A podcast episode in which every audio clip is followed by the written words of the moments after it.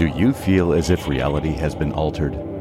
That something or someone has interfered with our collective present moment? Then this is the podcast for you. This is the sound of duality. This has the sound of a DMT molecule as it travels through your body, opening you to the knowledge that you seek. It's also the sound of sheep and bliss, wandering this universe, and the concept of Sonder as you play a lead role created by these two states of being. Pull up a pew and take a seat. This is a podcast of all you touch and all you see. The guests are everything in between.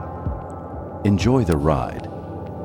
Enjoy the duality of each state of being and the very thin line between each. All right, welcome everybody. This is Drew with Pull Up a Pew podcast. Jumping into the second podcast two days in a row, hitting it hard here. Um, this is the one we've really been wanting to do. I've really been wanting to do now for uh, probably going on a month actually. Uh, just you know, life comes up, different things arise, and uh, you know, people know about my my business ventures. So I'm just really happy to have Nick Airus on uh, today to discuss his book series. That um, after discussing it, uh, I think you guys are all really going to appreciate it, especially the fans that I have uh, and the people that we all know um, on Twitter are going to get these concepts and ideas, and I believe get super super excited about it, kind of like people did at, with uh, um, Dan. Help me, uh, Nick. Who is the one that uh, uh Dan? Um, Dan Brown. Uh, Brown, yeah, like his, yeah, his his kind of books. Him with a lot of conspiracy uh, behind it. But I think you're going to find, and and I'll be honest, folks, I haven't had a chance to read them as of yet, but I'm going to be jumping into them here very quickly. And you know, obviously, we're going to hope uh, that we're going to generate enough interest here where you're going to jump into reading these books because they are right up our alley and, and they really uh, seem to contain information that's all around us that we really don't notice unless you're awake. And a lot of the people that we talk to are awake. In fact, let me give a shout out to Perceptions Today, uh, at Perceptions Today, I should say, at Cosmic Librarian, at Where Did the Road Go, and at DMT Researcher, because I know these are all people that definitely uh, appreciate this kind of thing and know Nick and know that I've I've really been wanting to do this this podcast. So Nick, why don't you introduce yourself to everybody? Just kind of give them a little personal background as much as you want to provide and and what got you into into writing. Yeah, yeah. Thanks for having me on the podcast. I'm excited to be here. For sure. Well, it's it's uh, quite the time to be writing an FBI deep deep state thriller series, obviously. And uh, I thought I would start by just kind of introducing my story, how I came to writing this series, and you know, it's it's actually one that has it's predicted a lot of world events, and it's intertwined with what's going on in the news. And we all know there are ever increasing number and expanding scandals in the news during this time. So it's really a fascinating moment in history. And um, you know, there should be a good segue at the end of all this where we can kind of either branch off into I don't know, know how much I want to give away about the plots. You know, it's kind of a, right, a tightrope right, right. I'm going to walk Just here. enough, little teaser. Yeah, and then maybe we can go into just some you know news of the day, things that are going sure. on, current debate. But so ever since I was a small kid, I was an extremely imaginative young guy. I could entertain myself for hours on end. I, I really probably wouldn't have had friends had my mom not sort of forced me to. And then I realized that I was pretty good at having friends too. so it's, it's kind of like being a chameleon. You know what I mean? Like I have a personality and I, I try to psychoanalyze myself wow. and figure out why that is, you know? We're very and much I've, alike. I've, I've got it down to that. I grew up in Sandy, Utah. It's a suburb of Salt Lake City during the 1990s and the early 2000s. And it, around that time, I think it, I think it was about 95, 96 percent uh, LDS or, or Mormon community, mm-hmm. and I I wasn't my my whole dad's side of the family was, eh, but he was kind of the black sheep of of our of our tribe, and he kind of really made sure to raise kids that had super open minds and could kind of see through social yeah, norms and things like sure. that. You know, kind of looking at the That's world good. As an outsider looking in, and you know, it's it really kind of led me on a, a unique path. I think where I was so into storytelling, and yet I, I wanted to study philosophy and like I thought about going into sociology, but I thought no philosophy because it's so much more broad and interesting. And and there's literally no topic of debate that doesn't actually derive from philosophy. Yeah, and it's so I went to the University of Utah, but by that time I actually had already starred in a a couple feature films. One of them was a was a like a Mormon film. I had great relationships with with the church with everyone, but I just you know I wasn't a part of it. But I was basically the bad kid at Scout Camp. The film's called Scout Camp. You can go check it out. It was at Redbox for a time. I saw it in there. cool. But I was cool. Yeah, I was extremely informed by films and by storytelling, by reading books. I was obsessed with Dan Brown. I was obsessed with, you know, so Tom Clancy. There's so many names. Like, how do you start? But I really was affected by The Matrix.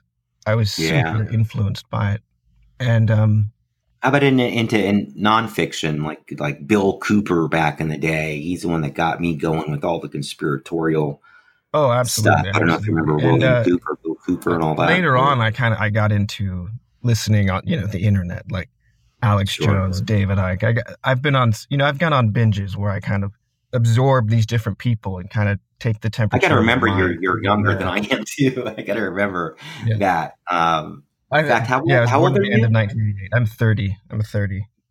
You're 30. So, yeah, um, definitely. Yeah. yeah. But, but I, it's I, all the same, man. It's all, all the same. It is. Stuff. It is. In college, I really the first sort of um, experience I had where I remembered waking up or or starting to see the world in a different way was when we were studying David Hume, and I realized that I don't know if you know who David Hume is, and I, I'm yeah. I assume that we're in a you know, talking to an audience that you can bring up David Hume and they don't like go to sleep. But when I realized that he had a problem that basically underwrote all of science and that nobody currently has solved it, I don't know why, but that really like echoes in my mind as a moment where I realized that reality is a lot stranger than we than we're taught, you know? Absolutely. And so yeah. Yeah, um, it's all hidden. All, all of that history, everything that we've been taught, especially through the you know the governmental educational system. I mean, it's it's. I tend to say who who knows what even history is anymore. Mm-hmm. Really. So um, I had kind of the unique stance of of I was like I was an actor. I was screenwriting obsessively while I was still kind of getting. I basically got all A's in philosophy, and I graduated and I already had this huge plan about what I was going to go do, how I was going to affect the entertainment industry, because I thought storytelling is what's so powerful that you can actually get good for good and for bad. That's what understand the, the duality. You see what I'm saying? You mm-hmm. can have extreme levels of enlightenment, but you can kind of guide people into it in a way where it's not only entertaining, but they absorb it better, and it oh, has God, the ability yeah. to affect the world. So I, w- I was obsessed with that idea and I moved to Los Angeles. And I think that's when sort of the bubble popped in the, because I, I, growing up, we, we weren't religious, but my family was extremely spiritual. And guys like Eckhart Tolle, or I think it's actually just Eckhart Tolle, Deepak Chopra, Alan Watts, these types Alan of names. Watts is, they were yeah. all, they were always around in, um, in our upbringing. You know, we, my sister's a PhD in poetry. right now, yeah. Alan Watts. Yeah, we're all very spiritual. So, but we kind of had that philosophy almost like the secret, where, or the idea that if you just think something long enough and hard enough, it becomes your reality. Yep. I'm, just, I'm talking about that, with some people right now. yeah, I think in practice, I think that can become true for you. But overall, I think that there, it creates a huge, if you're only in a positive thoughts only bubble, mm-hmm. it creates a bit of a of a blind spot where the rest of reality yeah. is going on out there. You know, it's still there. It's still there. I just want to say real quick, you have no idea actually how much we do have in common. I was going to say because in growing up, I was really an introvert, but masquerading as an extrovert because that's how yeah. I was in growing up. But I was until really you kind of become an extrovert. yeah, your, yeah, it, exactly. It just came about because I had to. I went to so many different places, different boarding schools and camps and survival schools, and even some crazy stuff that I've been talking about. That cult series that's going to be coming out on the podcast. Which yeah, I, mean, I heard. Wow, once you hear that, man, I'm telling you, it's going to blow you away. But uh, but yeah, just just very very creative. I, I can de- definitely identify with you and, mm-hmm. and, where you're coming from immediately. Um, even though we yeah, haven't talked. And so that segues perfectly into I moved to Los Angeles after I graduated. And it wasn't that I wasn't seeing a certain level of success. I, I remember I was in billboards at the time. They were all over LA. I was in a couple different films. I was able to produce a film and, and act in it. that had some, I would say, some B list stars in it type of thing. It wasn't that I was completely shut out, but as I looked around Hollywood, it was around 2014, 2015. I just saw darkness, man. Like the the choices they're making in storytelling today are controlled by four or five major production houses, who now are majority share owned by the communist Chinese. You can't make it up. Mm-hmm. Yeah. And no, and then I thought about you look at the publishing industry, and it's even more controlled by two or three publishing houses, or that then you look at who owns them and who owns them, and it's it's it's it's alarming how few sources of um, curation or or editing or you know what I mean? The power well, to choose visual and audio cues that they know about, like you're saying, um, Nick. That's how you can control. They've learned how to do that instead of using it by by yeah. violence. I think many many years ago, say hundreds of years ago, they figured out how to do it with actual um, providing people with more things, making them feel as if they're more free, as if they have more control over their lives when it's actually right. become even worse. Well, what, I, what I'm, what I'm getting at is it's the it's this the classic misdirection trick of look over here, not over there. yes, and uh, right, and also predictive programming and, and repetitive themes and stuff. And it feels as though in our culture, getting back to what I was saying about not always living in a positive thoughts only bubble. Right. Is realizing that in our culture, psychologically, we keep evil as this far away thing. It's this plot device in a fictional play that, you know, it's Darth Vader. It's not real. When I, when I moved to Los Angeles, I started to really, like, uh, first of all, that's a culture shock right there, moving from Salt Lake to Los Angeles. Oh, and man, seeing the yeah. million. I mean, literally in Los Angeles, we're having a homelessness crisis right now. There's typhoid. There's little, literally medieval diseases spreading in the streets right now. It's a crazy. It's all thing, over California, isn't it? I mean, San Francisco, L.A. It's, yeah, it's, the harshness of living here, and then really examining the storytelling decisions that are being made by the major studios. It led me down the path of just thinking, I've got to write. I'm a writer. I'm a, you know, I'm deep. I, I think I have a, a purpose.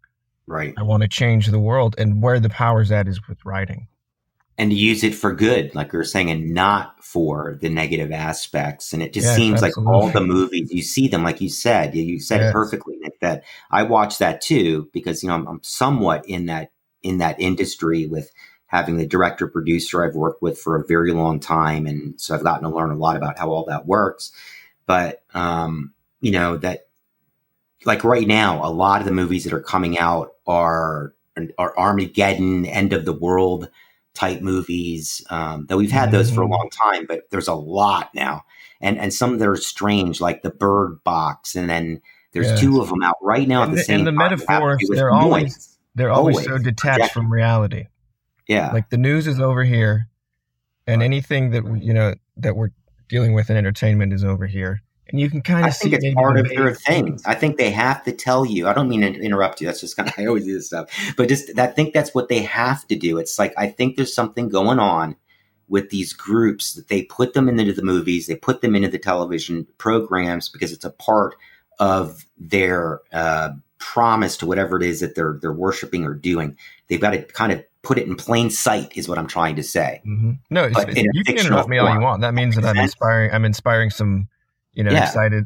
you, know, that makes sense though. They put it, it in plain sight, so if something happens, they can say, "Well, and we I believe that I've heard someone say that that's one of the rules of sort of this occult system I of control think. is that they have to show you what they're doing before it in their code in their creed before they can actually implement it into the world and but and I feel that I do. Yeah, there's a, there's an element to that, but who knows?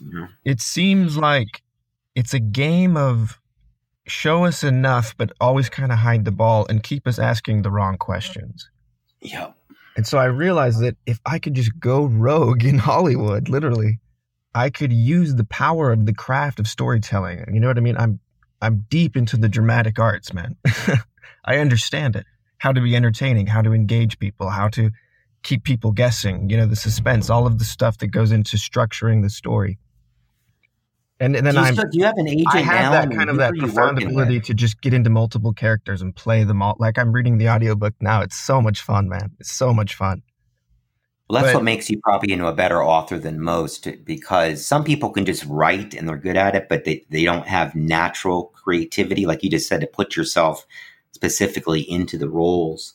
But I was going to ask, do you, do you have an agent like for these books? Do you have any plans, or have you talked to anybody about making them into? You know, I have. I've explored all kinds of, of um, different options. Like there's there's kind of different distribution channels and all of that. And honestly, man, the the place where it's at right now, if you want to control the majority of your mm-hmm. royalties mm-hmm. and all of that, yep. it's to, it's to do what I'm doing. It's too bad that really after Donald Trump got into office, the the censorship got cranked up a notch. Got oh, cranked oh, God, up yeah. huge. I'm just saying we, we need to talk about that. It's not for this show, but another time, um, and about my guy because I, I think you're going to find something different with him because he's so far past having to. In fact, you can't even find him. You, can't look him up because people already have known him for so for so many decades. They just come to him, you know, Toyota and or Royal Caribbean or Budweiser. They just you told me about yeah. You told me about your friend. That that's yeah, and he could again, we can talk about this another time. If you're in, you know, only if it's something that you ever see that you want to do, he could make sure that it's done by the right people. That you know, it isn't uh, taken advantage absolutely, of. Like saying, absolutely, that is. I'm beyond snakes, interested. I'm right? beyond interested in what you're saying yeah. there. I think the, I think the audience understands what I get it. Yeah. But um, so basically, after my awakening, it's kind of analogous to, you know, the same mythological story that we tell, like Buddha going, leaving the palace and going and seeing the real world and the suffering and saying, well, what the heck? I kind of had that same moment. And I just Great decided to apply all of my energies and all my effort into telling stories amazingly and grippingly, but also keeping that that extra layer of what is the what is the power of this? Of taking our consciousness through this traditional setup of, of, of like a hero's journey and, and picking up the, the transformational effect that it has on the character or the characters and then seeing into the how it affects our real life. Now imagine if Dan Brown just went completely next level, hardcore, and wanted to actually change the world. And I feel like that's basically where I'm at or where I'm getting to. So it's really an exciting time. And well, um, I like what you're doing. It's it's also it's different. You're not stealing. That was the only thing about Dan, which is true, which came out, is he did kind of steal those concepts from those other guys. Because I read those guys' books years and years before Dan ever came out with with his series uh, with the Rosicrucians and and some of the other uh, concepts uh, in there. Um, the name of I can't remember what it's called. Not the name of the rose because that's uh, uh, Eco. Um, but yeah, he had just that was the only thing I didn't like about about Dan. I love the, the books and the concepts, but yeah, I he love he kind of I learned about formatting and and maintaining suspense from Dan Brown. And right. I, I I love that he you look back 10 years, man, the world is changing so fast. When I started writing The Illuminist, the word Illuminati was like confined to conspiracy theories and, and you know, weird like 8chan and you, maybe YouTube uh, back when you could actually be monetized on YouTube and be talking about the Illuminati. Now I've seen five year old kids. I've seen five year old kids talking about the Illuminati. Yeah. So it's a completely yeah. different world and it's changing so fast. So well, they opened it up to the artists. That's why, like all of the, for whatever reason, it seemed to go directly to the um, bands and and singing uh, artists, not not actors, but more to the singing community. Started using quote, you know, Illuminati symbols, and then people thought it was kind of just a joke. Yeah, but then they're using it they, so they, much they now. Saw that it was the push through being revealed or yeah, or, or is it real, or, or are they just revealing it? It's it's it was it was being revealed either way. The internet, the cat was kind of out of the bag, and so right. they started to bring it into pop culture as kind of a, in a mocking way. and they know how much power they're going to have they're over very these clever. young children. You know, they're very just, clever. Because the whole idea is just to keep the narrative away from the idea that there is a, a powerful elite that transcends left and right, that right. is completely in control and so everything, I, I, it's strange in our culture that idea is so obvious. It's there. You know what I mean? It's in the wind. In it's blowing face. in the wind. Yeah. And yet you look at the news, you look at our world, how controlled the conversation still is. It's really getting peculiar. And so I'm so excited to get people reading these books just because we, can lay I did I didn't anticipate the this fathers, deep. like you said, they warned us about every single thing we're talking about right now even mm. though it would seem as mm. magic to them. It's the philosophy that they knew. It's all about philosophy. Well, we're really living through the next they revolution. already knew this I was going to happen. I think people get it. We're living through the next revolution right now. I mean, we are. Just not millions to put ourselves on the pedestal of the founding fathers because I, I think that our generation is pretty much like you said in your in your last podcast where we've been domesticated. You know we we're being dumbed down and distracted and and we're being taught to fight each other so that we can never synergize our efforts and actually create a global Oh, change yeah. like We we all did. see. It would be done for them. It would be over. It would, it would. Exactly. And a part of that is the cultural side of it. And if there are people who want to help us in this giant mission that we're on, I feel like we, you're right, we are kind of in the same box here. we're up to the same thing. It's all happening to the, the same people at the same time. There's even phys- physiological changes occurring in people that I've noticed that I speak to that are really into this. And they, they're talking to me. They're like, man, you know, I've been having these problems. I've been having to be checked out for, for Parkinson's. They're shaking a lot. I've been doing that a lot. Th- things with standing up and getting dizzy, people Hmm. uh, having blurred vision. And this isn't like just a couple of people here and there. I, I noticed it There- a couple yeah, of years ago, and now time. I it's everywhere. So the there's addiction something to going on. Yeah, well, it's an addic- and it's an addiction to technology. I feel it in myself. Luckily, I've known how to meditate and stuff. Well, there's people that claim that we're we're moving up to a different, higher vibrational frequency. it's I don't know about that, but it is possible, right? Or it's what you're saying, which is just more of an Occam's I think razor. the higher vibrational technology. too, everything is energy and information. That's actually true. Yeah, yeah, of course. That sounds kind of David. No getting around it's really true. I mean, it's factually, um, you know, it's Oh no, David Icke there, man. That's Yeah, yeah. No, so that's, that's as, really as the internet, the free and open internet, which really only lasted for about 15 years, right. that that opening the gates of information, it completely transformed the vibrational frequency of the human psyche and our experience. And then and then the controllers realized it, but it was far too late. Oh, and it- so It fast took a humbling event like Donald. Trump getting into office for them Yeah. to finally. That would be the Look only way it. that it could happen. And I Mhm. look at it as I read a book um, again when I was able to actually read books called The White Hole in Time. This was back in the 90s, but it was uh, about the singularity somewhat, even before Bostrom and all these other people and McKenna. This is very Illuminist. This conversation is is more tracking the content in the Illuminist, which is funny. It's my first book, so in a way, maybe that's it's a natural progression. That yeah, you know, at first you just look at all this stuff and it's like you're like, wow, what is going on here? No, but they all they all blend, they, they blend and, together. mind control and all this stuff.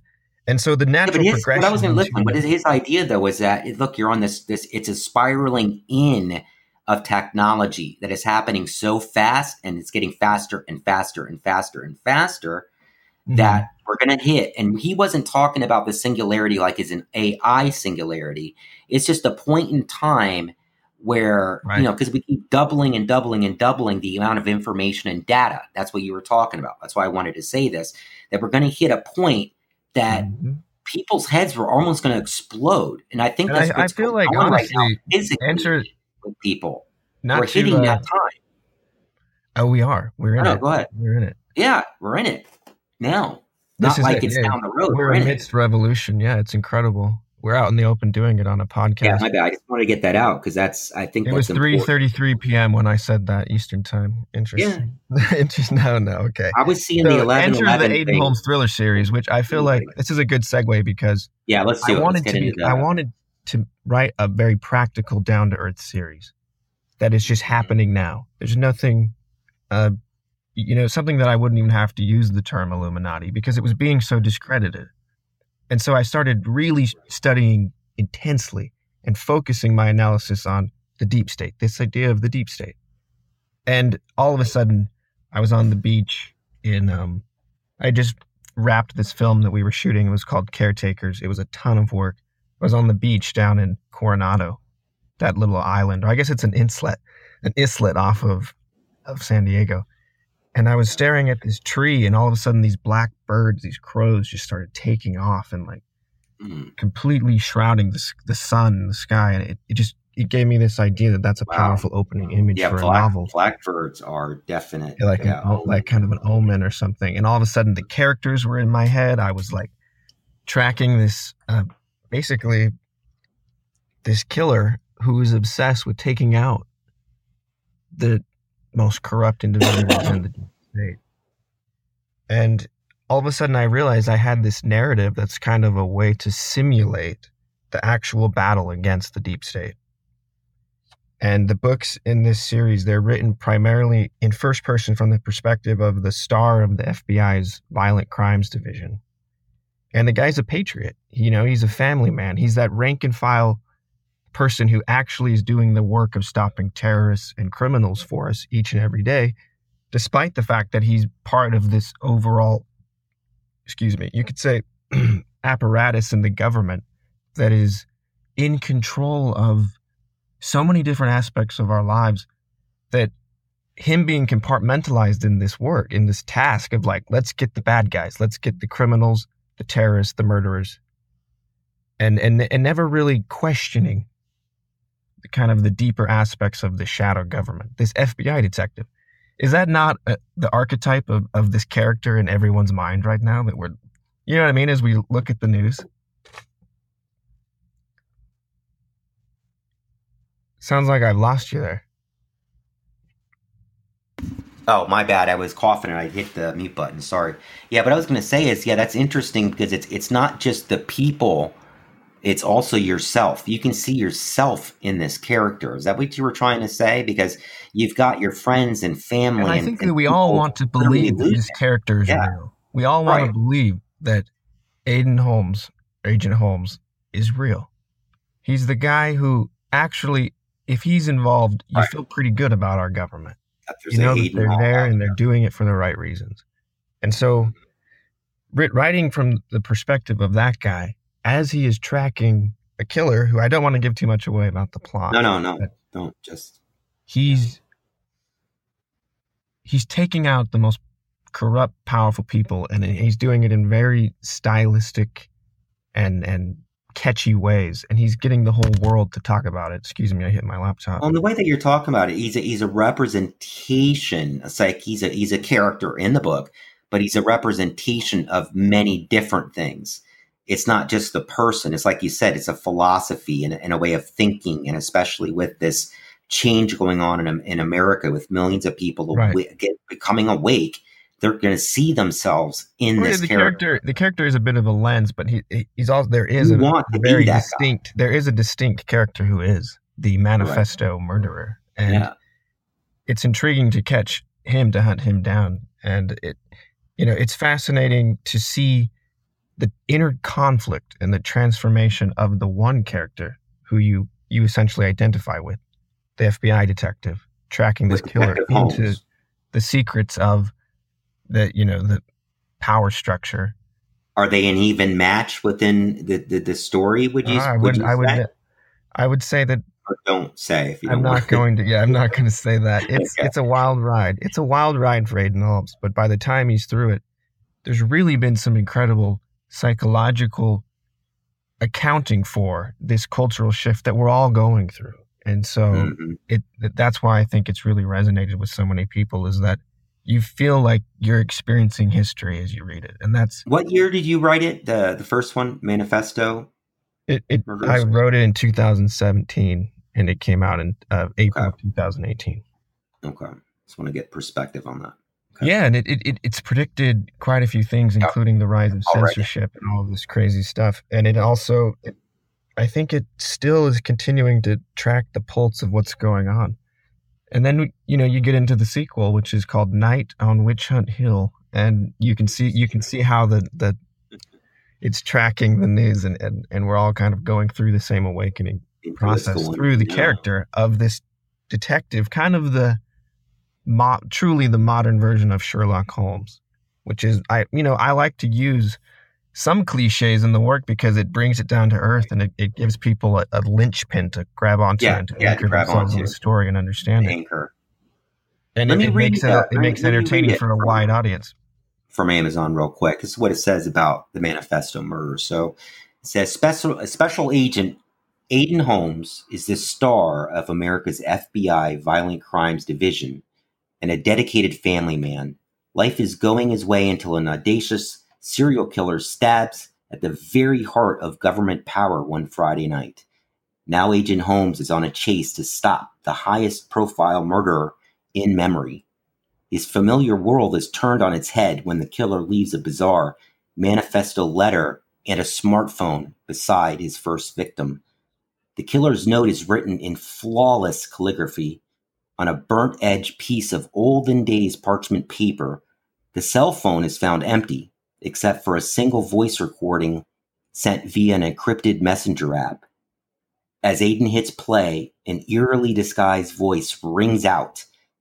He reads along with the murderer who promises to kill the most powerful and corrupt people in the world every Friday for the next three months, or until his controversial terms are met, following a trail of clues into the underbelly of a shocking global power structure that has infiltrated the US government and what Detective Holmes learns while hunting down the self proclaimed manifesto murderer, it forces him to take a closer look at what rank and file FBI agents call the deep state. Hysteria grips the case, the world is watching as pressure skyrockets, unexpected danger surrounds Agent Holmes, and each new revelation is striking closer to home. I like that. The underbelly of a shocking global power structure. Yes. I think anybody can identify with that right now. Yeah, that's pretty much what we are living through, right? yeah, I hope I read that right. no, that was great. That was great. Yeah, just so people could get a good idea mm-hmm. of what's going on. Um, so, so, yeah, no, go ahead. What are you, what are you thinking? Well, uh, you want to read the description tonight on Witch Hunt Hill?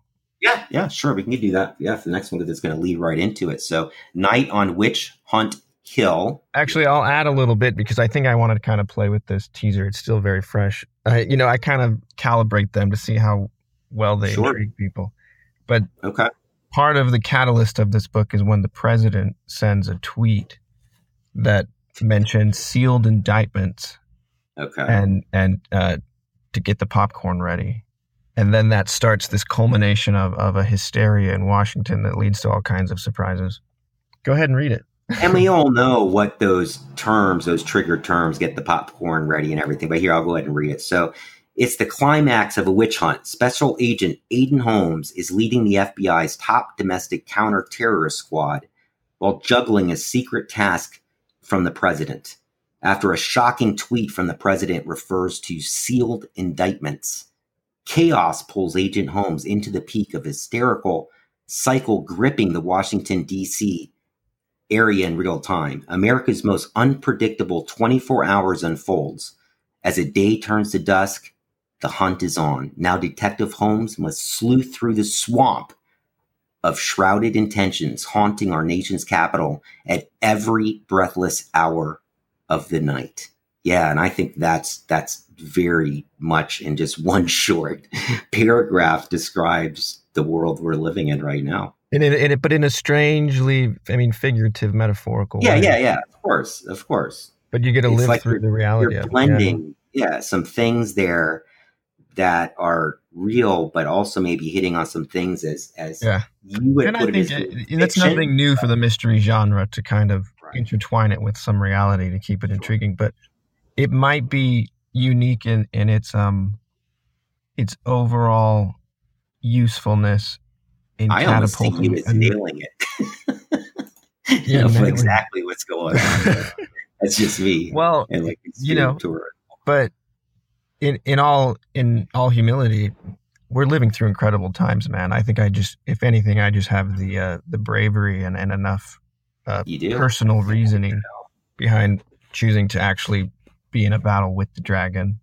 Man, my thing is uh, I'm really into theoretical physics, and as everybody of you see me writing about D wave and and CERN and deep learning and where all this is coming from, that I, I got this weird concept of how we something went wrong. And it, it, happened in the 90s and i've been saying this way before anybody else was was even contemplating something like this occurring. But you, you can have um, backwards moving time. It's not a, a theory. It actually happens um, with the double slit experiments. But d-wave computers are so big and so powerful that it can change things in, into the past. So you, you blend that mm. with what's you know called the uh, uh, Mandela effect, which is people used to laugh at, but are now looking at more seriously because things can be changed. They're talking about literally inserting themselves into parallel universes to pull data into our own universe because you can't do the calculations. There's there's not enough atoms or particles in our own universe to mm-hmm. run the calculations, and that's why they do it. Um, and what was my point to say that? There was a really big point of of why that was important with this. Um, well, going back to about. yeah, just the the cultural moment that we're all living through. And oh yeah, thank you, thank you. That you're right. That we're actually repeating this. Something did occur. I already believe something happened, and we're in a loop right now. So when you say it's the most interesting time to live, it's almost too interesting. And things are almost too right. um, coincidental right now to be happening mm-hmm. all at the same time between you Trump. That could just be a crescendo of events. Maybe right, it, right. Like I was talking about earlier about that that cycle. It that it could be that, or this other situation that I'm talking about, which is obviously a lot more out there. That's it's it's more speculation than the first one is. The first one is common sense. I mean, technology is spiraling to a point that our human minds and our bodies haven't had time, enough time to evolve, to, to handle the changes that are occurring. And they know that and they use that against us. So mm-hmm. I struggle between the, between the two thoughts. And I don't want to get into all that stuff because that's no, that, that's that's extremely relevant to me because I agree. So from my perspective, it was shocking when I realized how shadow banned I was. You know, just because I have this idea of the United States of America. And yeah, we're Amendment. nationalism, America, freedom, the Constitution, the, the Socratic method, that these yeah, things that are just ingrained in me that I'm like, that's what Western civilization was. That's what brought us out of the dark ages. And we're mm-hmm. starting to lose track of that. Yeah. This is this is an emergent the greatest generation. Really that's what they lived under, Nick. Right? I mean, the that was the American. They, think they can socially control us at such an obvious level to really just put tyranny in our faces like this. Right. It's so insane, man. That we're that actually a part of this moment in history that I'm incredibly grateful that I've been able to kind of get ahead of the curve a little At bit. At your age, and throw them a curveball. And I'm honestly, I'm kind of, I'm kind of flattered that they think they have to censor me. Can you imagine? Yeah. This yeah. book, it has like all it's grow, it's getting there. It's almost well, means you're onto something. Retweets. Can you imagine if every retweet wasn't yeah. scaled back in the algorithms. It's really yep. we need If anybody should be pissed off, it's it's me, man. Yeah. No, but I think I'm right. Not, I'm not. It, it, I'm just excited because you know what? Yes. These ideas are getting you. out there. These ideas are getting out there either way. They can't yeah. stop it. They can't stop it. No, it is flattering. It, it is. It's showing that they're noticing you and and a lot of other people as well. But yeah, especially you. And in oh, everything oh, dude, that you're the, saying, algorithms are, are trigger words. That's what I'm saying about it being so obvious. Is there's no yeah. this is no special treatment I'm getting. It's so no. obvious what's going but on. But they don't want people using this terminology because they know this is how it used to be. And for whatever reason, as people, we have to take responsibility ourselves as well. It's not just the government because we allowed this to happen. My generation, right. which is the X generation, and then the baby boomers, those two together are the ones that really failed.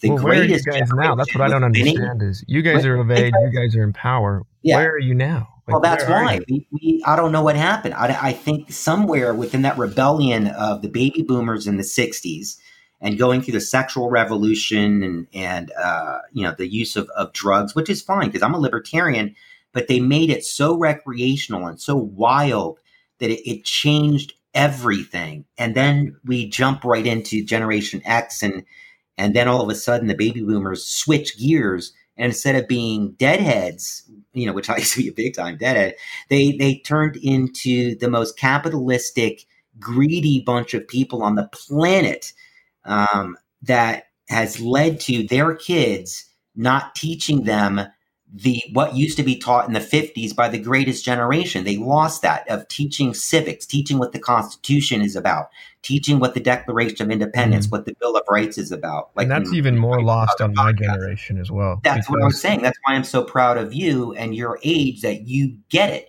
If people your age if they all got it we'd be okay. The scary part right now and i'll stop this one thing is this whole aoc and these these these young people that have been bred, and I mean that it obviously in a philosophical way, not really bread, but to come into Congress at such a time because of what I said in that podcast.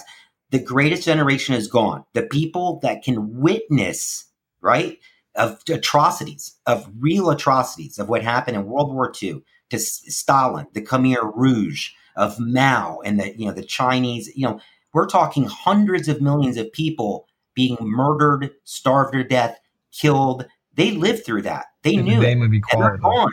And now they know the deep state knows these people are no longer around to witness and tell these young kids. So what do they do? Now they implant people into the educational systems, into the colleges, into the schools to teach them that the Constitution is a piece of shit. We got to get rid of that. We need free everything. We're going to give you free food. We're going to give you free uh, schooling. We're going to give you a living wage. And this is impossible. Everybody with any right with any sense of knowledge knows. I mean, that's like ninety trillion dollars to do that, and it's just for power. It's just to get Trump out, get them well, back think, into I power. I would be more generous to to AOC. I think she actually is well meaning. I, I I I empathize with living in a big city like she lives in New York City. I think chaos, she believes man. It's completely dysfunctional. And so you get it's, it's easy to sell yourself that idea that society itself is in its current state is broken and has No, no, it needs it needs some changes. I'm not I'm not like a right, total right.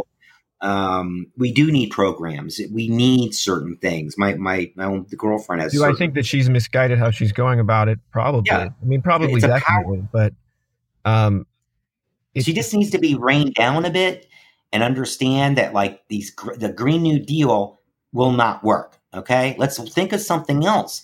Think of something better and start working with mm-hmm. the president. Start working with uh, mm-hmm. and, and, we both know there's RINOs. It's it's to me, it's both sides. I'm not like on one side or the to other. Me, the modern social. I, I graduated from college in 2011, so I was at kind of the very beginning of that process where they're taking the human, especially people in the human. again where you graduated from. We lost you for like one second when you said that. Uh, the, I graduated from the University of Utah in philosophy. It was there in 2011. Um, so it was kind of before this whole process of really indoctrinating people and making I feel like I got a pretty solid education in rational thought, objectivity, the scientific method, the Socratic well, you had method, to have been to be able to know, have written what you just did. Reasonable so. debate, really being able to think critically about things. And well, you went to the right school. I mean, Possibly. I think there's there's a lot out there though that do swing so far in the other way. Yeah, because I don't want to be that conspiratorial. Say it's every school. It's not every school, but they're well placed into it's a, a culture, and it, well, and there are people gaming the system. There are powers that be that are are up to no good. influence. We can't live under socialism, trying to man. infiltrate and influence it. Yeah, it only leads to tyranny. It, will only lead to death, and it, it's not even that they want socialism. It's only a stepping stone.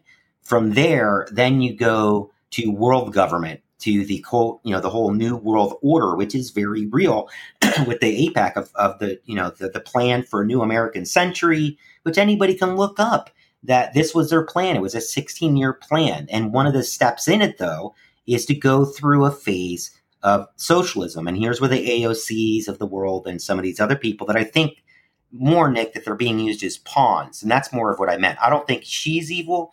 I think just that she's been indoctrinated and taught this so much, kind of like Barack Obama and, and, and how he was indoctrinated mm-hmm. that because I think she's too young to, to, be fully yeah. evil.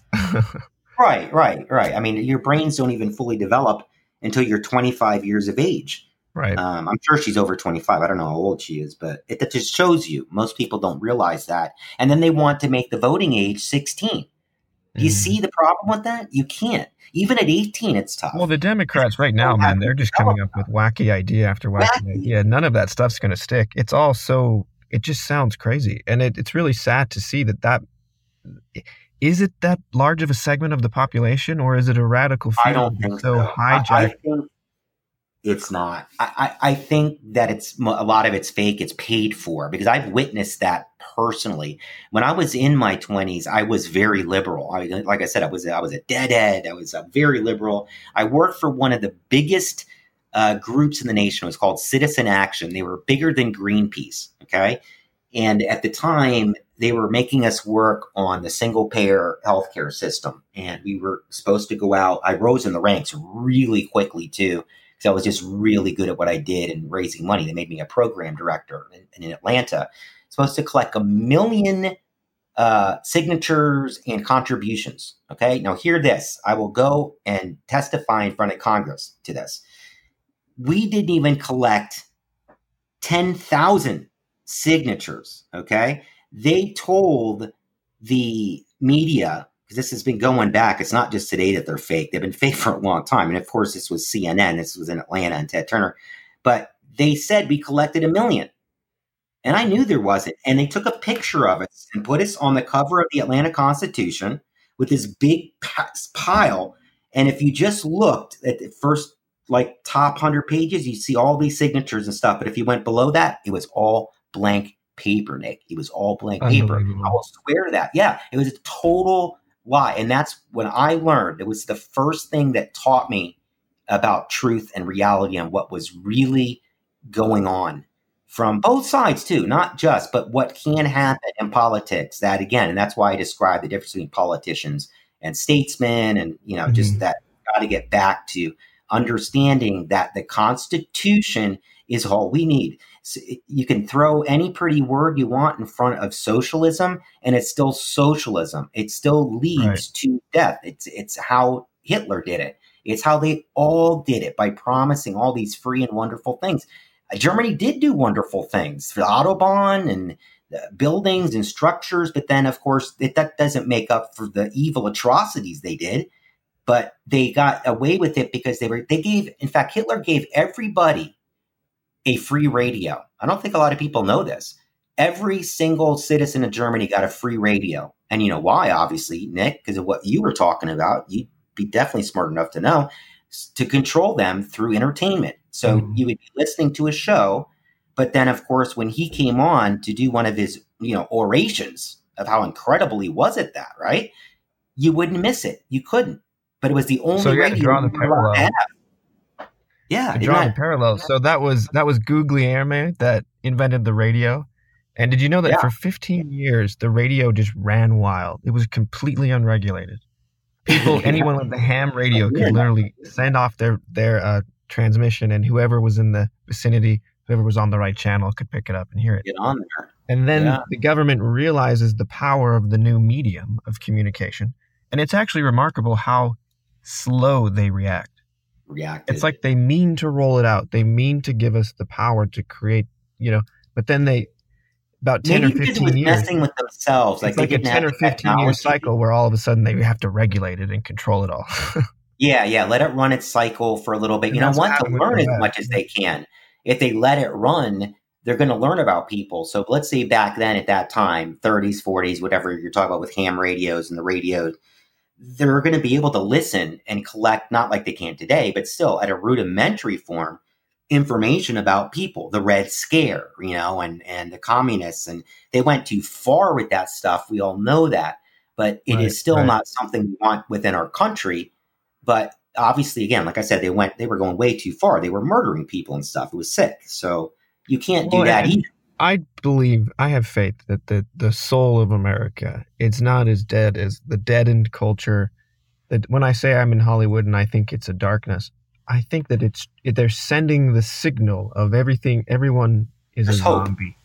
Everyone. Oh, that's we were talking about that. Yeah, I think there's more people I don't think it's the reality. I think they're trying to make there. There's a Yeah. tyrannical spirit that has infected the highest sectors Yeah. of our of our cultural, no, you're right. You're right. You're right. creative think infrastructure. It's really it's a, it's maybe a, a it really is a cult. it's a much smaller group than people It's a cult that that believes- by working together, the elite can control the masses' minds, and they've believed it for thousands of years. This is Well, really they have been new. doing it. It's just their power is just being amplified, and I believe unveiled unintentionally on their part by the technology, by the Well, fact it's the end game. I think it's the end game. I think they Right. got no choice. So the they're, they're making it seem like a good thing. Right? Socialism is a good thing. All these things are good things. That's just yeah, yeah, making Word- getting rid of hate so speech is a good thing, right? Yeah, or Nazis. The word not you- the- Trump's a Nazi. You can't trust them. You can't trust their algorithms and how they frame it. They're not No. picking up the nuance between the Manifesto Murders, a novel, you know, a, a work of art, and like violence. is. So, so that's how they use this big, broad brush, and it's it it is actually scary to see tyranny rising up like this in the United States. Oh, they're States. very, very afraid right now. What I Look don't at think they Antifa. realize is that they're activating a higher order intensity. And I get into this. Yeah. Um, it's fun to explore Agent Holmes, his character development, because in the first book, he's just trying to figure everything out. Well, the the more they do, book- the more they're going to empower the, He's the a, right. he's a little bit more powerful. He's a little bit more on the cutting edge, and it's it's fascinating to get to that point where you realize like we're not going to cower to this tyranny in the United States of America. That's not what happens in history. That's really not. And so well, it's happened to you start to look at these guys in. Silicon Valley with their culture of like censorship, and you see the Federal Reserve is is a taped together thing, man. Oh yeah, right now. Anyone who looks into that by a thread. Knows Yeah. that it's Central banks. it's a hoax that Yeah. sadly we've all been a part of. That they get to print the the money from thin air and loan it out on interest. 1913, and So that's you what see these me. wobbling pillars to the entire power structure. The key to is to remember this: it is not a wobbling pillar of Western civilization. If we can get back into philosophy, if we can get back into creativity, if we can get off our smartphones, if we can stop being programmed. And I don't mean to sound like I'm lecturing or uh, you know. You're not at all. You're giving great advice. I What did I call my uh, thing yesterday? I called it the philosophy. See how you just use the same. I'm using the same terminology too. But this I shouldn't think be we all need radical or new it. terminology. Philosophy is the basis of rational thought. It undermines science. It undermines or underlies science rather. But the but the everyday man Undergirds religion. It it is the fundamental guidepost and, and anchor that allowed us to evolve from from basically mm-hmm. chaos and darkness. And there's no interpretation of history that would see it otherwise. You know, it's Right. not The it's not up for debate. cave. No, it's not up for debate. That's what I meant about the Constitution too, as a philosophy. Remember me talking about John Locke and then his philosophy and what, how it led to you know the formation and and then Mm-hmm. So yeah, we would uh, be Thomas Paine. It's philosophy. There's nothing Yeah. wrong with the well, and the whole words. our whole conversation's coming It's full circle now. Yeah. We're talking about the education system. I don't even know how we got into that after talking about the no, I love this conversation because we're getting into a lot of really cool stuff. Well, uh, there is yeah, a clear get into thre- the through line to it as well. You know, we're battling a, a very dark control system now, but it's amazing that we're on this level, and it feels like we're winning. It really does. It felt like they thought they could intimidate everyone, and we wouldn't stand up. And well, they now, slow dripped it on every level, we are decades, culturally, decades, politically. decades. You know what I mean? psychologically, personally, interpersonally, we're standing up to it and they're scared and they're frightened. Well, go back to what you said, Nick. I want to address that because I do believe it. crumbling. We're crushing. It's not as many people. It makes me think. emotional, man. It makes me want to freaking cry. Well, think no, yeah, me we're too. Absolutely defeating them, and, and it's not any one person. It's it's humanity's rising up to meet a system that wanted to control its mind, and we're crushing it, and it feels great. We are. Look, what I wanted to say was that just to agree with you, it's not as many people. And this goes back to my thing about Atlanta and the lies of what was going on. It's all look at what the left hand is doing, don't look at what the right hand is doing. That the, yeah, the, it's such basic stuff. Once you really yeah, study and, what's going on, that's that's yeah. why I have faith that more and more the role they call it the Trump train, and it's not even Trump. It's just about America and the change because we are not always going to have Trump. It's not going to be Trump. the next person. They're going to have a new archetype, that. though. He yeah. created a symbol of a, of a right. swamp-proof president that can go in and, and play 5D chess and win. And that well, he's got to get rid of the top biggest ones, and then the next one can deal with it and work I based mean, off that foundation. Why they're really mad is because he's shown a new example. There's a new, you know, we have a president in there that says a bunch of fake promises, like they always did, yeah, yeah, and then never does anything that will never work again. He has we that's what I yeah. mean. I really believe I love it. On a long enough timeline, we're crushing the new world order or whatever it was. Yeah. Whatever this control system was is it's well, collapsing. It wasn't as and big. its final mind trick will be to convince people. us. Just let me finish this one thing. Yeah, yeah, yeah. I feel no, like the final it. mind trick that's coming down the road is to convince us that if they collapse, society is collapsing. But there's a huge distinction there. If we already have the creative models to put in place a new system, then we no, can right. responsibly, right. politically, it can play out in the news. We can have a three to five year adjustment period. We can transition into a new system. People's money won't well, disappear. People's money won't disappear because the private Federal Reserve has been audited and reformed. Yeah. No, you just get me fired up, man. That's all. That's why I'm just yelling like when you're yelling to save things. I'm like, yeah, no, that's exactly what's going on. But I and I, and I do, and I, I think people need to understand that we don't even know each other. We're talking about something. I haven't even read the books, and we're hitting on points, and you're finishing my sentences for me. It's like meaning in a good way that it's not as big. I want to go back to that as people think. These these right. people. Well, we're, we're building a new narrative, go, and it's an important yeah, process. They get paid to protest. I don't know if people know that. It's in Craigslist. You can go, like even Charlottesville, all these different places. And, and maybe I shouldn't say that because that's going to be a trigger word for people. Let's go to other ones.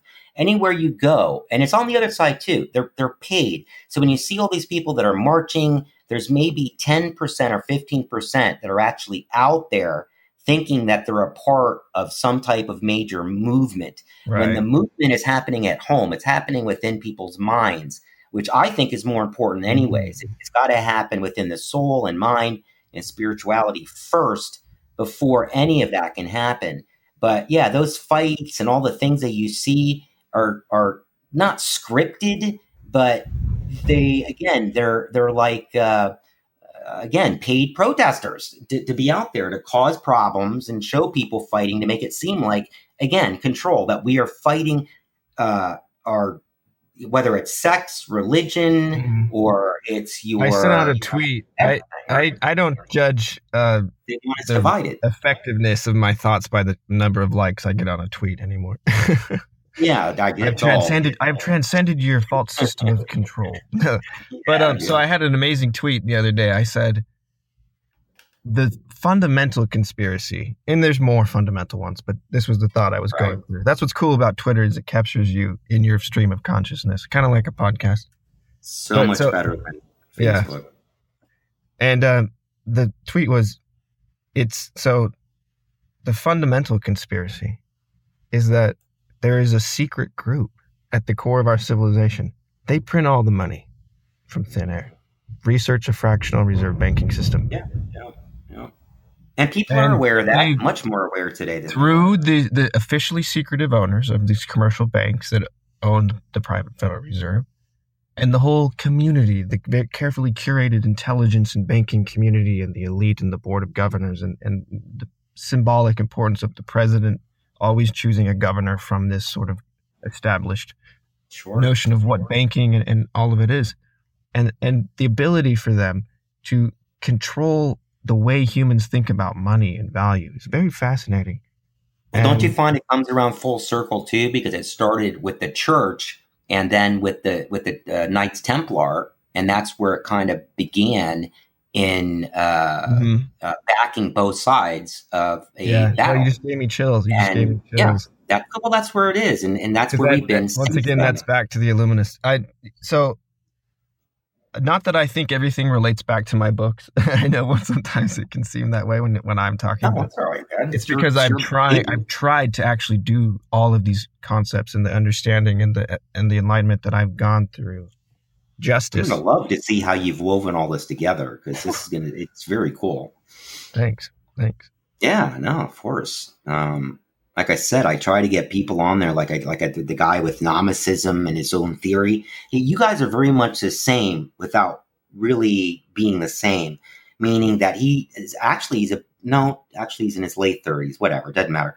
But he's a normal guy, and he came out with his own theory of everything. He does not have a physics background, but here's the but: he had the strength and empowerment in himself to be able to come out with this put it out mm-hmm. in front of the world and to allow right. people to look at it with no shame and to critique it. And he's looking for the mathematician, like we talked about, to prove him either mm-hmm. wrong or right. So somebody your age that can see these things that are going on gives me hope, Nick. It gives me hope that we aren't done because I'm almost at that point. I'm telling you, I, have been talking about that no, with some no, no. It, this isn't a, that from my perspective. Close to my civil gener- war maybe I'm more of an anomaly than I even know, which I don't think I am, you know? I hope not. The response to my books though, it's it's not primarily from the millennial generation. But you know Where is it? Do you see your demographics? Are you able to? Well, it's it's a scattershot still, but there it's it's primarily conservative, just because it, the way that ideas. No, I'm talking about age. Are you getting younger people reading them? Yeah, there are. It's not that there aren't, but the majority, I would say, of are course it is um, people who have had have a longer time to season, so that they're to the point where they feel like they would understand the nuances probably of an FBI thriller. You know, yeah. I don't know how. Well, you got to have that time over the wisdom of living a number of years. You've, you've got enough time. Once you get into your thirties, forties, things start to change, and you start to kind of figure things out. And that's the problem. You realize how Instead close of being a to, rebellious teenager today. Yeah just this last thing. It's different now. They're, these kids are so radicalized. Everything is a trigger to them, as they call them, the snowflakes. You know, it just it's like it doesn't matter what you say to them. Right. They know what's right and they know what's better. Um, you know, they know history. It's mm-hmm. impossible mm-hmm. for them to, and that's what I meant by now they're just going to throw out their own history because right. people are dead that know the history that could teach them and sit them down. Pull up a pew, mm-hmm. kid. I'm about to teach you some wisdom. I'm going to tell you like it is. Yes. And they're gone now. And now they're just going to be told whatever truth. Well, it was amazing when we had, and this is why we have to fight to get it back. When we had a, a truly free and open internet that you could trust and it wasn't it hadn't been bottlenecked into these three major companies facebook twitter and google's youtube and you know there it wasn't controlled like cable news so it's a it, in terms of where we were we're now in a dark age but so i can see where your uh you know your despair is coming from. From my age it's just because of that because you've seen it deteriorate. but from my perspective i have a much more powerful reason to be doing what i'm doing than they have to be mm-hmm. trying to stop me. To stop it. Yeah. And I've been dealing with this stuff and my thoughts, even at my age, for a lot longer than most people. Like I joked around about that 1111 thing. I had been seeing that since the early 90s. Nobody even was talking about that on the internet until uh, like the early 2000s. It started to come around where people were saying, Do you notice that? This 1111 thing? And then it just exploded. But I saw it all the time and just blew it off. Uh, but it was constant all the time 11, 11, 11, 11. Mm-hmm. So I don't know why. And maybe it's just because I, I have explored in my life. I have explored I the coincidences with certain numbers. And 11's one of yeah, them. Yeah, three, three, three, three. Yeah, 11's huge. my main number in life is nine. It always has been nine. For whatever reason, it's nine. Plus, as I fooled around with the number and found out all numbers, all break down to nine. Every number, doesn't matter what it is.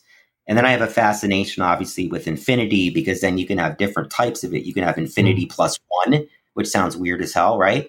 But there's a real thing called infinity plus one. Right. Uh, you know, then there's the paradox. The technical term for that? I think it's called something. I can't remember. Yeah, yeah. but because I'm just starting to really get into it. But there's three of them types of of uh, infinities. infinities yeah. I, I, think yeah. that was, I think I heard that from Michio Kaku or something. That, Probably because you know, know our our culture's not all bad. You got to love Michio Kaku. Oh, I do, I do, I do. I, I and we get. I've been getting into Elon Musk a lot, and I really feel. Elon, I think his name's Elon. Elon, yeah, Elon. Sorry, Elon. He, you're all right. But I see a man after I saw him on Rogan, and they were talking about DMT, and then they were talking about AI and the singularity. I knew mm-hmm. this man has already figured out that he can't win. He is not going to get across to Google, Facebook, and all of these, whoever else is doing it, who, who knows who's doing this out there. Yeah. And that is already become because they're using a different type of that, learning. That, that is it that famous viral? I think it was his viral video on YouTube. It's already yeah. He was smoking pot. He was it's drinking. Oh no, that was Joe Rogan. Okay. There's, yeah, a, there's a pretty cool clip out there. It's pretty short too, and it's just I think it's just Elon Musk. It's already too late for the AI thing.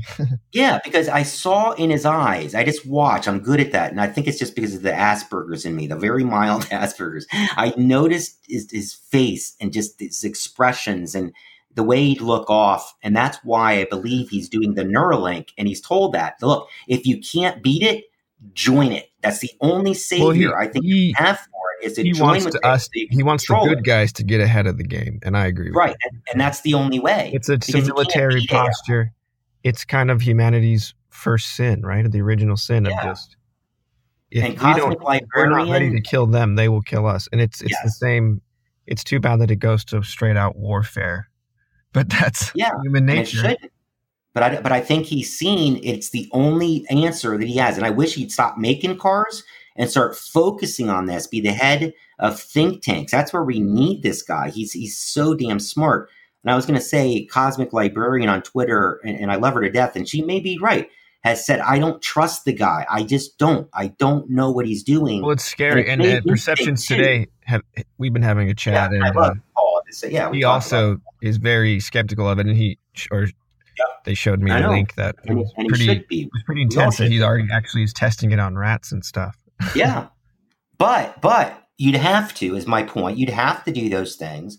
He's going to test it on himself, and I'm going more on a faith thing because of what I yeah, saw. As long as he'll test it on himself, I would trust it. I would trust it more if he tested on himself. Oh, he's going to. I'm sure he's going to. He said that he was going to test it on himself first, and it's just his. It's just his thinking I love it because it's Occam's razor. He's not being so um, egotistical to say, I'm going to beat it. He's actually so smart that he's admitting because you got to know your strengths and weaknesses. And he knows yeah, you can't just say we're going to turn I'm off not. AI or we're going to build the AI yeah. board. So I got to join it, join with it so I can watch it.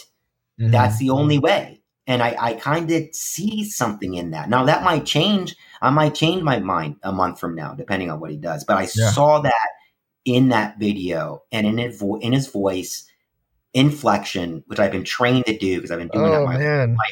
This is fascinating, and I'll tell you, this is coincidental because the third Aiden Holmes thriller, just to get it out there, it's going to be called Deep Silicon, and it's going to be very highly targeted at the issues of AI and, and big tech no, and Silicon it's Valley. Gotta be. I think that's your next. That would be yeah. That's it's, it's just the natural trail of thought is going there, so it's pretty fascinating let's go back to that because we haven't gone all over it. I've loved the discussion. I mean, I just I just love it. So tell me because I know the the Illuminist and the Q source is like you said, it's more of a standalone and it's like a fairy tale. It's it's a super ambitious science fiction that goes into spirituality and psychology. why don't you explain this one a little bit more than me just reading the thing off there in, in your own, not giving away too much. Yeah, because I almost find this one to be the I most. I could talk about the Illuminati. I mean, the Illuminists will be around in fifty to two hundred fifty years. I I know it. That see my that's my like intuition in reading them and looking at the three. This one is just to me, it's calling to me. It's it's calling out to me that to be read that I'm That's going amazing. to resonate. I think of it as as really a a giant uh, hero's journey structure, like a Star Wars or a, a mythos yeah, level type of thing. And, really, um, it it definitely is not the the most well written book yet. I actually plan to revisit it now that I've written two more. I, mm-hmm. I feel like I know how to write them more for public consumption. Not that this one, not that I didn't obsess and slave over it, but right. it's just that um, Oh, creative highbrow. It's a little highbrow, man, and it's highbrow, and you know it's religious and it's shocking, and where it all leads is. Well, you're looking at it from a fiction point of view, so why would you say that it would be highbrow? It just just out of curiosity. I, I guess mean, it's my own ambition, and it it's uh it's what drove me to write it. That and it's a certain tone. Like once you're once you've been an author, if it was while, nonfiction, once maybe. you've been an author for a while, you really start to hear the different tones and things, and, okay. and understanding how. I get it's, it. It's a little bit more philosophical than the majority of the population can go at this time. Can go, but that doesn't mean that All it's right. not written with an eye on the future. Uh, you know, it, it, You're saying they're not quite ready specifically for culturally. we aren't quite ready to pull back the full veil and see it all even though there I see in pockets, it's all it's happening all around us. I mean, the Illuminist covers everything from DMT. What about what about the Neuralink? It's it's it's like I don't even know how I wrote it, dude. Yeah, I really don't. What was that? Yeah. I just disclose. I just wrote disclosure alone. Uh, uh, you know, alien disclosure is a massive thing. That is, look to the right, don't look to the left. No one's even talking about it, and I have a feeling that's going to be that's going to come out here in in the next year or 2 mm-hmm. or maybe mm-hmm. even tomorrow we're that close because of that spiral effect of again living because they need distractions. That is they so crazy. Distractions.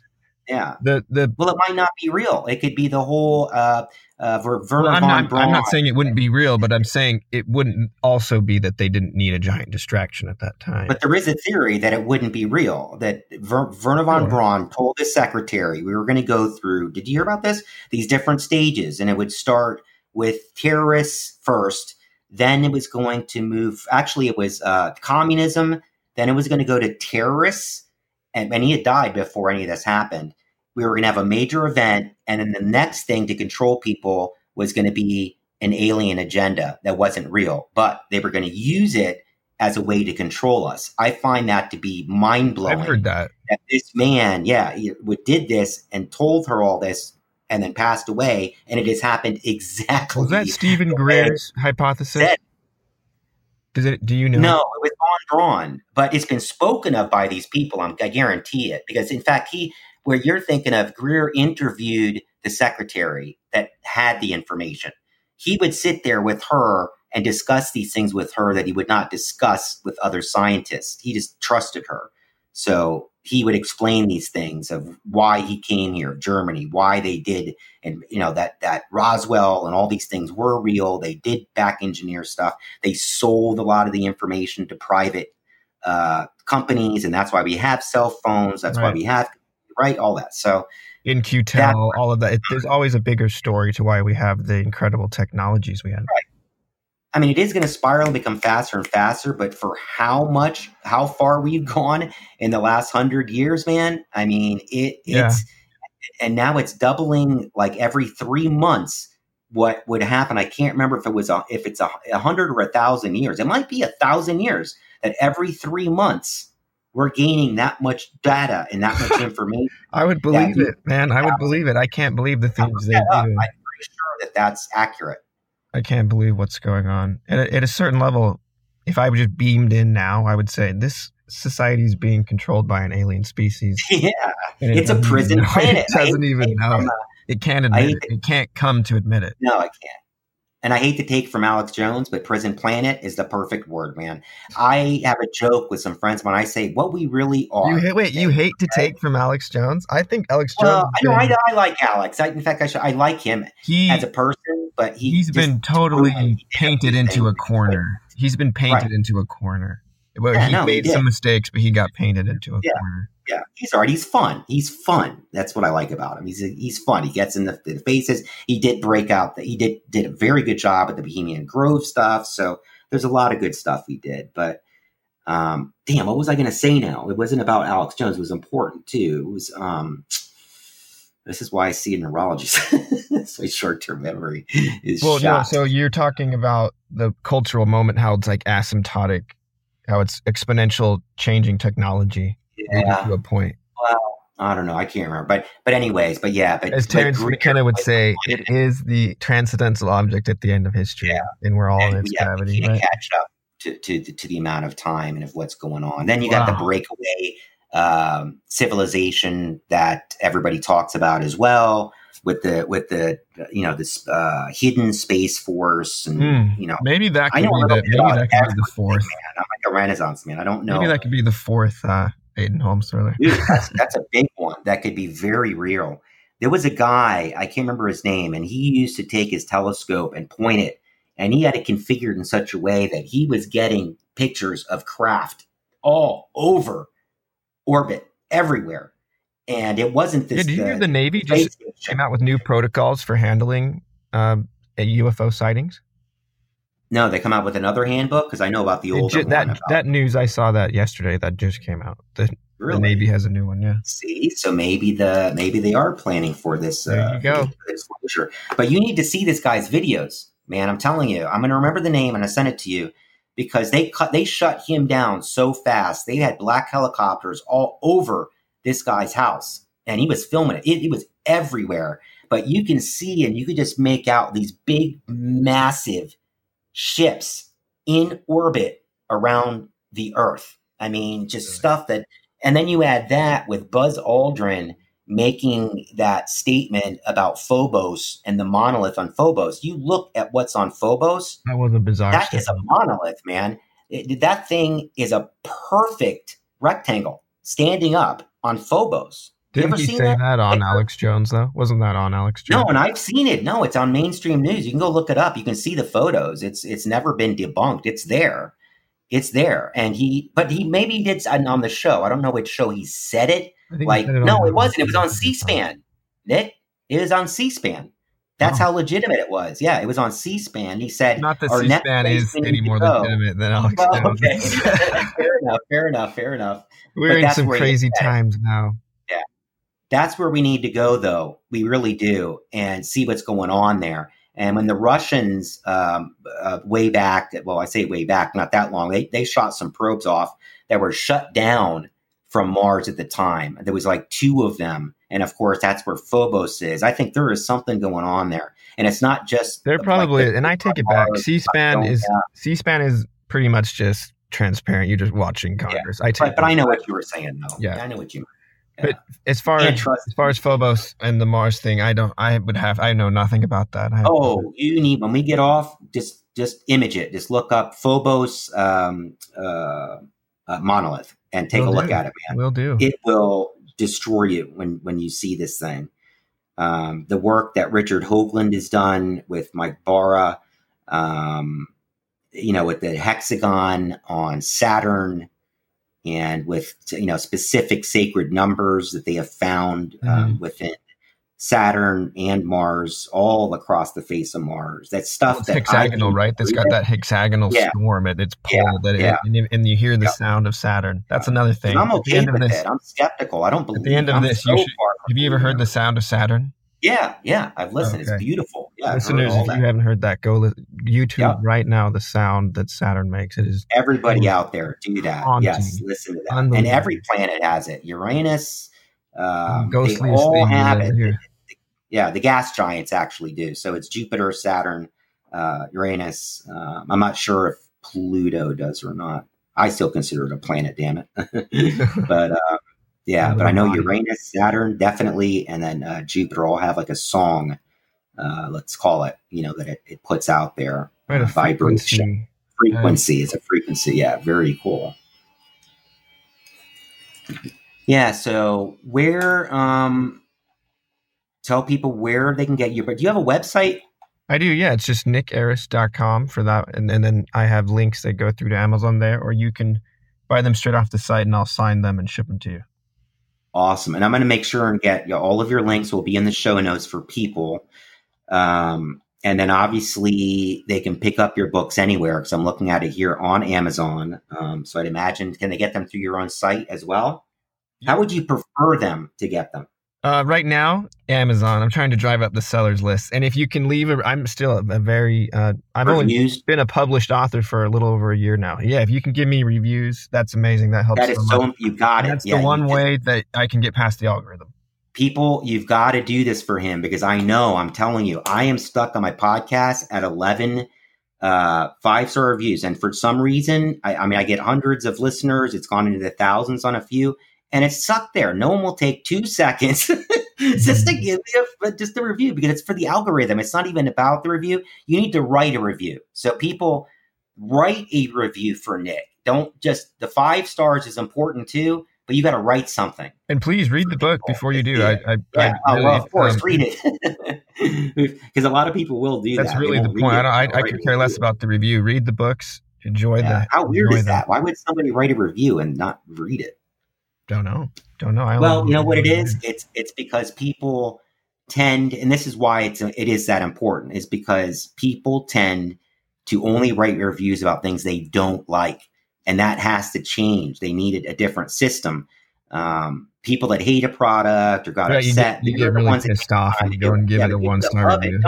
Everybody's been there. Everybody's done that. yeah, of course. I get pissed, but I call and complain. I won't go online and do it because I know that it's worthless. Just because I've been in, in the business and doing this kind of stuff for a long, long period of time. I wanted to tell you something too. I didn't want to because I'm always obviously jumping in in the middle of people's sentences. I always do. But I I did some Penney catalogs when I was a little kid, and I did a Burger King commercial. I, I was only I was really little. I was like four, and my mom really wanted to get me into this but I couldn't. I'm too short. I'm only five foot four, so I, I didn't mm-hmm. grow, and I, and I, I hated it anyways. It wasn't for me. I didn't, and I this wasn't out in California. This was here in Florida, so it was some minor stuff. But I just thought it was cool when you said that. I didn't want to bust in because I know how bad I am about that as it is. it's like, yeah, I was in a Petty's uh, catalog when I was at, when I was a little kid.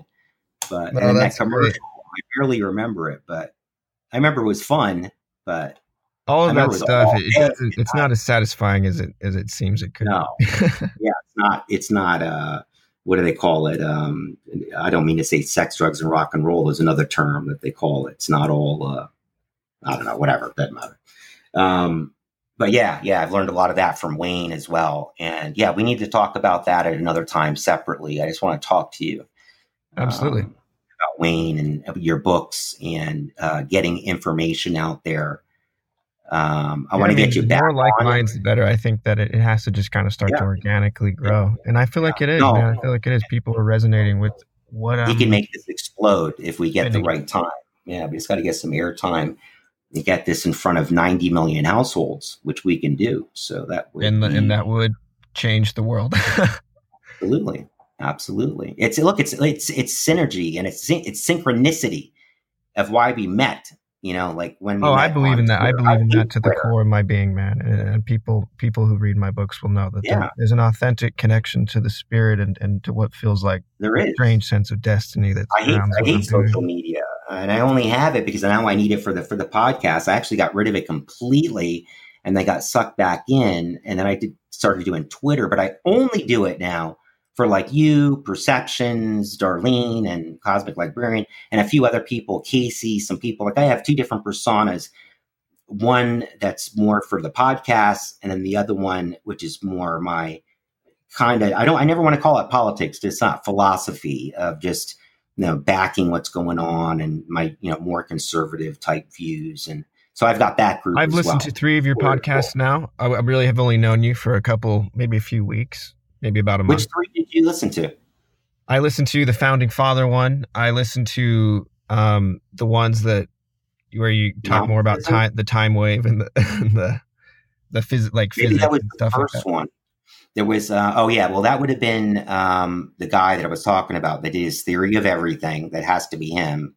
Um, and then the very first one I would want anybody to because it's, it's Anthony Peake. Anthony Peake is one of the. But anyways, my, my point was I, I, I would review your your podcast and absolutely give it five stars. You have a great way of kind of cracking cracking these incredibly complex concepts like eggs and letting the yolk come out. So. I just let it go. I don't know what it is, and it look, it might be all total bullshit. I mean, I don't know, but but you got to think.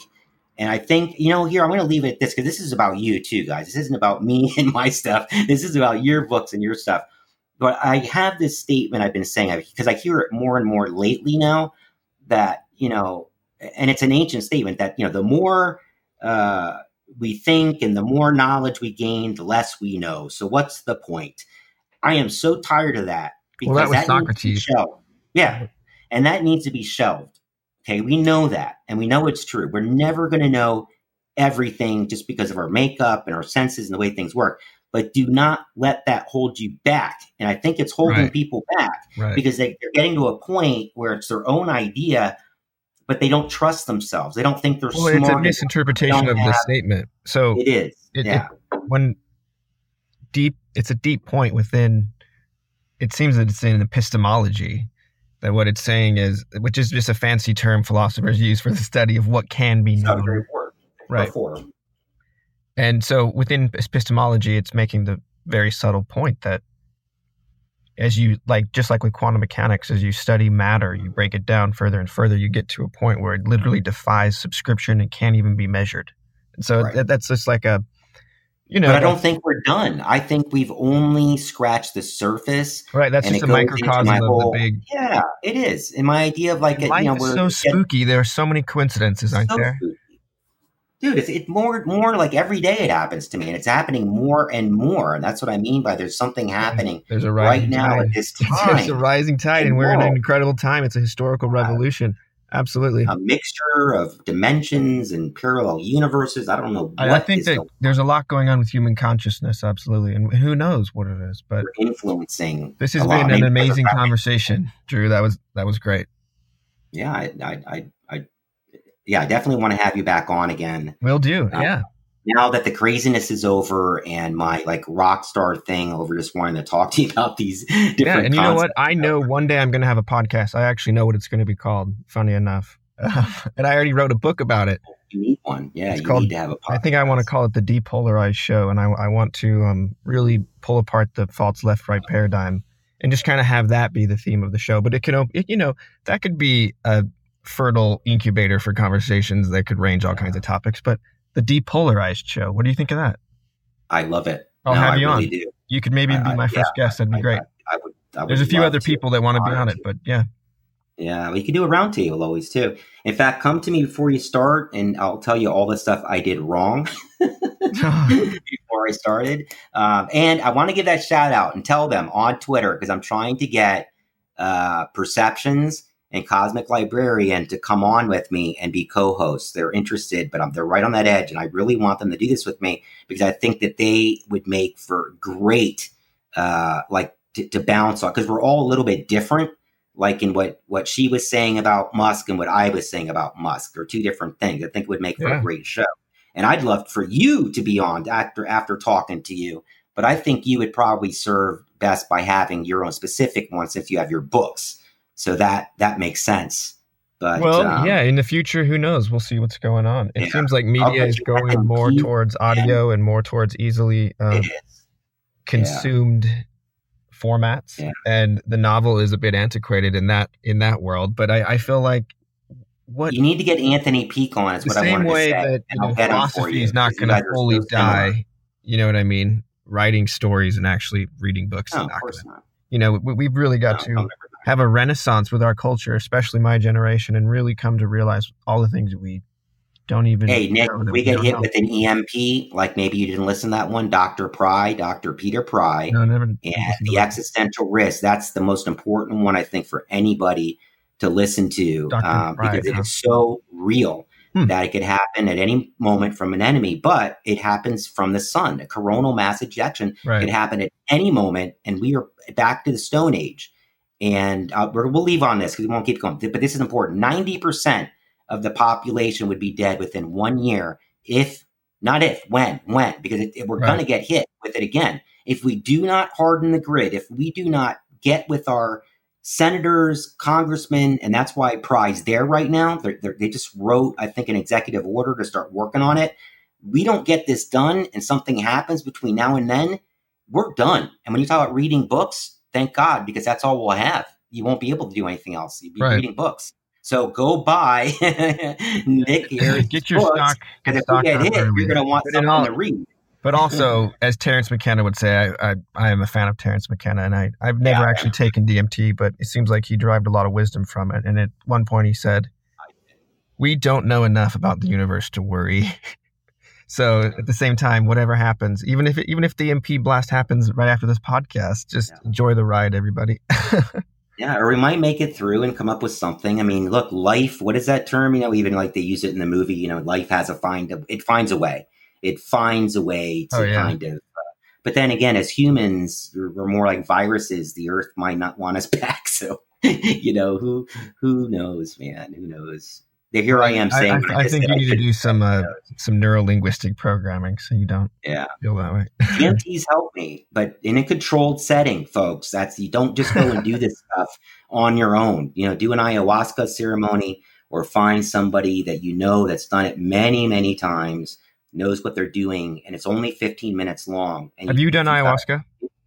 no, no, but it's really the same thing. But yeah, ayahuasca is like 10 hours of like a DMT trip. I want to, and I'm going to at some point for sure.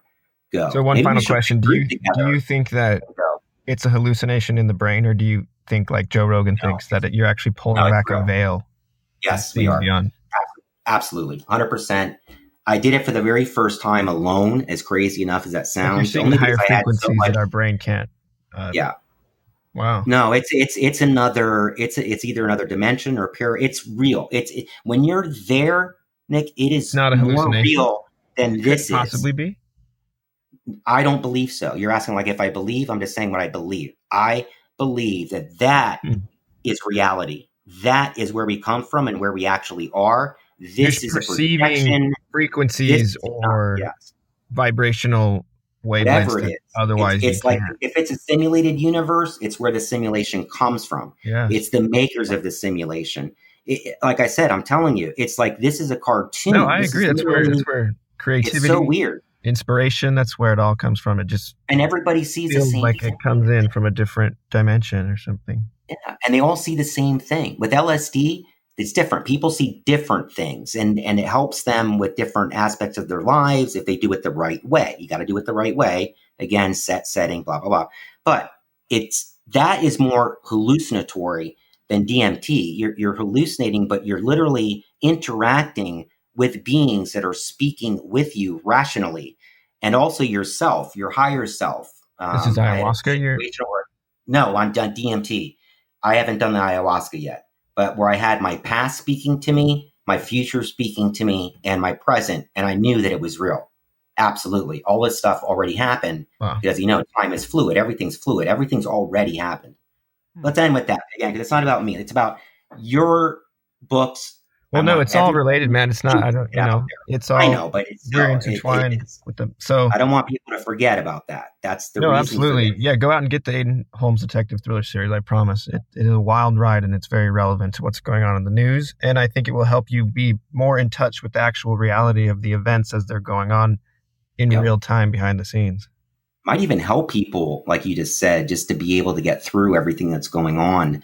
Um, that's interesting. Yeah, that's that's a good point. Look, when as soon as I'm done, I'm going to be on here um, purchasing uh, the first book. So awesome! All right, you thank you so much, right. man. No, hey, uh, thank I, you, I, Drew, and thanks to your audience. This has been fun. This was the, this was the funnest uh, one that I've actually done. All the other ones are great; they were phenomenal, but this was fun. Wow, I had a lot of fun. Well, on that note, yep. Have the next one, time. man. Yeah, just gonna play the outro. We'll talk to you later. See you, Drew. Thanks for listening, and hopefully you've added something to your knowledge base. Subscribe now, and please give us a five star rating. Spread the love, and feel free to leave a kind written review for us. Your humble hosts gain knowledge after every episode Follow us on Facebook and Instagram at Pull Up a Pew Podcast. That's P U L L U P A P E W Podcast. Again, Facebook and Instagram at Pull Up a Pew Podcast. P U L L U P A P E W Podcast, and Twitter at Pull Up a Pew. Again, P U L L U P A P E W. Twitter at Pull Up a Pew. Please also consider supporting us through Patreon with anything you feel you can afford at patreon.com slash pullupapew. Patreon is spelled P-A-T-R-E-O-N dot com slash pull up a pew. That's P-A-T-R-E-O-N dot com slash P-U-L-L-U-P-A-P-E-W. We will also be doing shows and supporting the Innocence Project there can be no greater crime or misery than having your liberty and freedom taken away knowing you're innocent. So thanks for listening. And if you're a new podcaster and want to have advantages we can offer you through our partnership with Asonder Production and Worldwide Motion Pictures, then email us at info at pullupapewpodcast.com. That's pullapapew, P-U-L-L-U-P-A-P-E-W, podcast Folks, real quick before I we completely end, I do want to mention um, something that I, I, really, really did um, have a great time uh, with Nick, and I really want to push everybody to get those books because I'm, I'm, telling you, um, just and even looking at them, they they have so much to say with what's going on today uh, in today's society. Uh, number one, um, and number two, I'm so happy I had a good time because the next series of podcasts that you guys are going to hear are going to be heart wrenching. Eh, they are going to be very, very difficult for me personally to get through and for the other people that are involved, um, all having to do with this massive cult um, that is technically still, still even getting away with some things to this day. Um, so that's all I'm going to say for now. And uh, that's it. You guys have a great rest of your day. Peace.